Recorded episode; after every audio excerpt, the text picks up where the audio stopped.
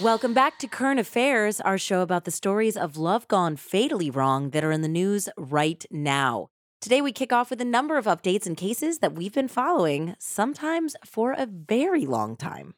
Easily one of the most horrifying cases of the last few years was that of Lucy Letby. Letby was a former neonatal nurse who was accused of having killed seven babies and attempted to kill six more in 2015 and 2016. The 33 year old Letby had been on trial for the past 10 months in Manchester Crown Court in the UK. She had pleaded not guilty to all of the charges, but the evidence was pretty damning, such as post its found in her house, where she had written that she was evil and that she had killed them on purpose. On Friday, Letby was found guilty on 14 of 22 possible counts.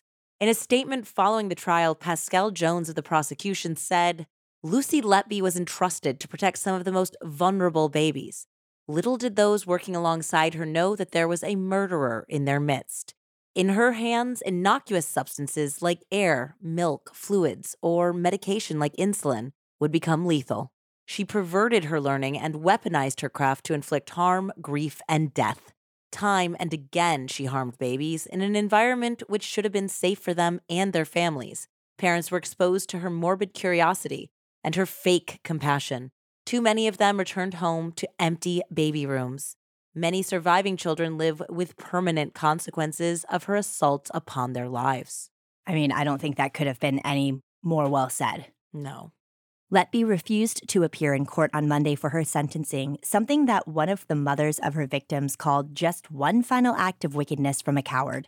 Handing down a whole life sentence, the judge said that Letby had waged in a cruel, calculated, and cynical campaign of child murder involving the smallest and most vulnerable of children. Our hearts truly go out to all of the families affected by this heinous, heinous crime.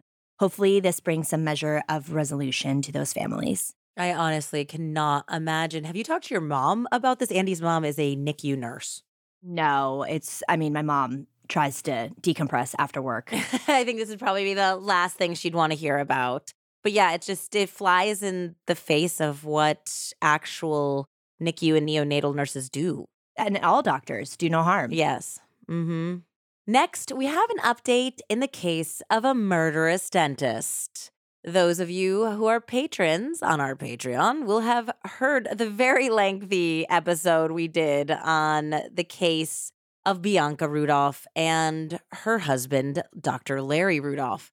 In 2016, Rudolph claimed that his wife Bianca had accidentally or intentionally shot herself with a 12 gauge shotgun. The couple were packing up to come home from a big game hunting trip in Zambia. Right away, however, things seemed pretty darn fishy to authorities. Forensics would later show that Bianca had been shot from between six and a half to eight feet away, and that it was extremely unlikely that she could have pulled the trigger herself. Prosecutors ultimately had a more compelling story for what happened. They suggested that it was no accident at all, but a murder planned by Larry that would allow him to collect millions in life insurance and continue on an affair with his girlfriend. Larry was convicted of the murder at the beginning of August and on Monday was sentenced to life in prison. His former brother in law, Vincent Finizio, took the opportunity to tell Larry that he would die alone and unmourned that his future grandchildren would never know he existed, and that even Judas would be afraid to be in your company. Woof. in addition to life in prison, the judge also imposed over $15 million in financial penalties. Man, I mean, he deserves all of the bad that's coming for him, but I Yes. do feel terribly for his children who are innocent in this and whose mother's life was taken. Yeah. And his daughter became a dentist and was planning on taking over the practices. And I can only imagine that they must be bankrupt now. Ugh, it's so sad. It's so sad. Ugh, for the sins of the father. Our main case today is the tragic story of 19 year old Mackenzie Shirilla and 20 year old Dominic Russo. In the early morning hours of July 31st, 2022, the couple were in a terrible car accident, along with their friend, 19 year old Davion Flanagan. With Mackenzie behind the wheel of a 2018 Toyota Camry, the trio hit the side of a brick building going 100 miles per hour. The wreck was found about 45 minutes later. Davion and Dominic were pronounced dead at the scene, while Mackenzie was found not breathing and unconscious. The three had been allegedly smoking marijuana earlier in the day, and Mackenzie had traces of THC above Ohio's legal limits. But prosecutors claim that the crash was no accident. Instead, they accused Mackenzie of wanting to end her relationship with Dominic by any means necessary. They accused Mackenzie of being, quote, on a mission to kill Dominic. As part of their case, they presented surveillance video that showed Mackenzie driving normally before speeding up with seemingly specific intent to drive into the wall. Mackenzie has maintained that she doesn't remember what happened. Last August, she had posted on Dominic's obituary page saying, I miss your laugh, your perfect smile. I feel your energy around me every day. I just wish it was physical.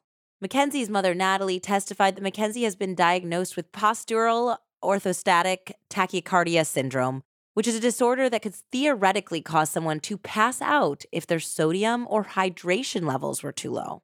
The judge presiding over the case ultimately agreed with the prosecution, saying this was not reckless driving. This was murder. Mackenzie was convicted last week on 12 counts, including murder. At her sentencing, Mackenzie said to the families of Dom and Davion, I am so deeply sorry. I hope one day you can see how I'd never let this happen or do it on purpose. I wish I could remember what happened. I'm just so sorry. I'm heartbroken. Dominic's mother, Christine, replied Mackenzie, going to prison because you did this, be thankful you're still alive and have a future, whatever that may be. Mackenzie has now received a sentence of 15 years to life. Her driver's license will be permanently suspended, even if she is eventually paroled. Lastly, we close up with an update on the Gilgo Beach murders. The headlines have, of course, been dominated by the arrest of Rex Heuermann, who is suspected of being the notorious Long Island serial killer.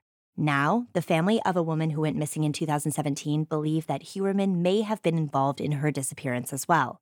36 year old Julia Ann Bean has been gone six long years.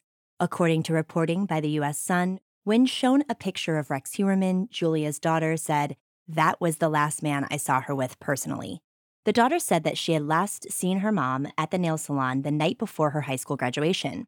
She arrived in a truck driven by a man that gave a different name, but who the daughter now believes to be Heuermann. Adding credibility to the claim is that Heuermann owns property in South Carolina, although it is about 90 minutes from where Julia had lived. The local sheriff's office confirmed that the report was being taken seriously.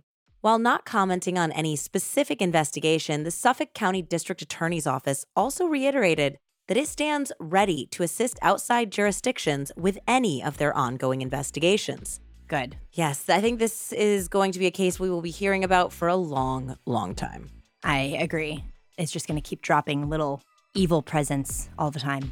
Well, that is going to do it for this week's edition of Current Affairs. Until next time, I'm Jessie Pray. And I'm Andie Cassette signing off for Love Murder Current Affairs.